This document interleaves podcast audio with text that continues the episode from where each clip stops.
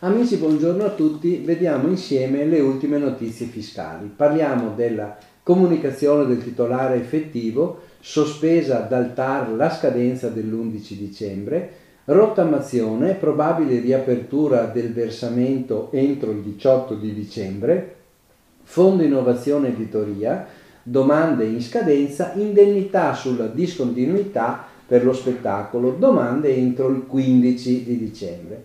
Comunicazione del titolare effettivo, sospesa dal TAR la scadenza dell'11 dicembre che tanto ha occupato gli studi in questo periodo. È sospeso il termine dell'11 dicembre, la data ultima, come da decreto del Ministero delle Imprese del 29 settembre 2023, questa data per comunicare i dati del titolare effettivo. In particolare questo è grazie al fatto che il TAR del Lazio si è espresso con una sua ordinanza, la numero 8083 del 7 dicembre, su un ricorso dell'associazione Asso Servizi Fiduciari, accogliendo l'istanza cautelare per cui è stata sospesa l'efficacia del decreto 29 settembre 2023 del Ministero delle Imprese e del Made in Italy e è stata fissata al 27 marzo del 2024 l'udienza pubblica per la trattazione di merito del ricorso.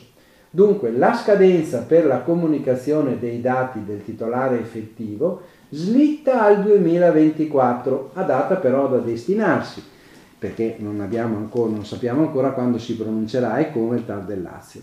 Per una proroga e una revisione delle regole si erano mossi, peraltro, molti presidenti dei consigli nazionali dei commercialisti e degli avvocati e del notariato dopo che era stato bocciato un emendamento nella conversione del decreto anticipi. La rottamazione delle cartelle, probabile una riapertura sia pur parziale del versamenti entro il 18 dicembre. È probabile questa riapertura nella rottamazione quater fino al 18 per tutti. Lo prevede un emendamento alla conversione del decreto legge anticipi presentato e approvato in Senato il 6 dicembre.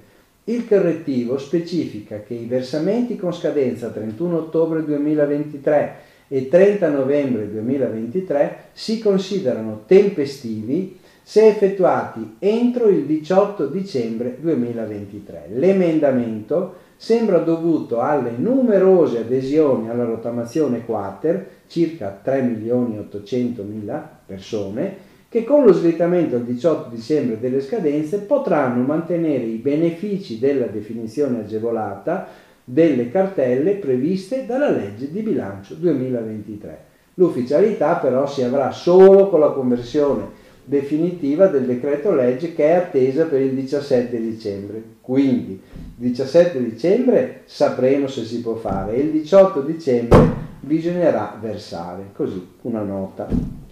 Fondo Innovazione Editoria, domande in scadenza.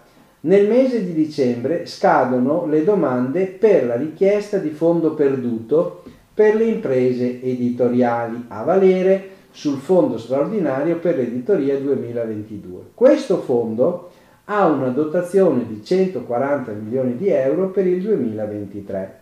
Con decreto del 12 settembre sono state fornite le modalità, termini e requisiti per l'accesso. Le emittenti radiofoniche e televisive possono presentare la domanda dal 7 novembre 2023 all'11 dicembre 2023 attraverso la procedura sul sito del Ministero delle Imprese e del Made in Italy. Trovate il link nel PDF allegato. Le imprese editrici di quotidiani e periodici e le agenzie di stampa possono presentare la domanda dal 1 dicembre 2023 al 20 dicembre 2023 attraverso la procedura nell'area riservata del portale impreseinungiorno.gov.it. Il contributo viene concesso sotto forma di rimborso pari al 70% delle spese sostenute e documentate per la realizzazione degli investimenti del 2022. Indennità discontinuità spettacolo. Domande entro il 15-12. è stato pubblicato venerdì 30 novembre in Gazzetta un decreto legislativo per il riordino e la revisione degli ammortizzatori e dell'indennità per l'introduzione di una indennità di discontinuità in favore dei lavoratori del settore dello spettacolo.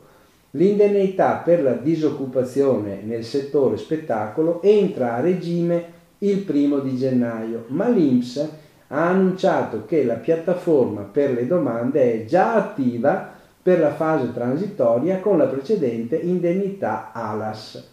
Per la prima applicazione per i periodi di disoccupazione del 2022 la domanda va presentata in modalità telematica entro il 15 dicembre 2023 con una delle diverse modalità che sono o sul sito INPS con lo SPID C e CNS o telefonando dal contact center oppure rivolgendosi agli enti di patronato. Il tutto dal 1 al 31 gennaio 2024 dove dovranno, potranno essere inviate le richieste per i periodi di disoccupazione del 2023. Bene, vi auguro buon lavoro e buona settimana.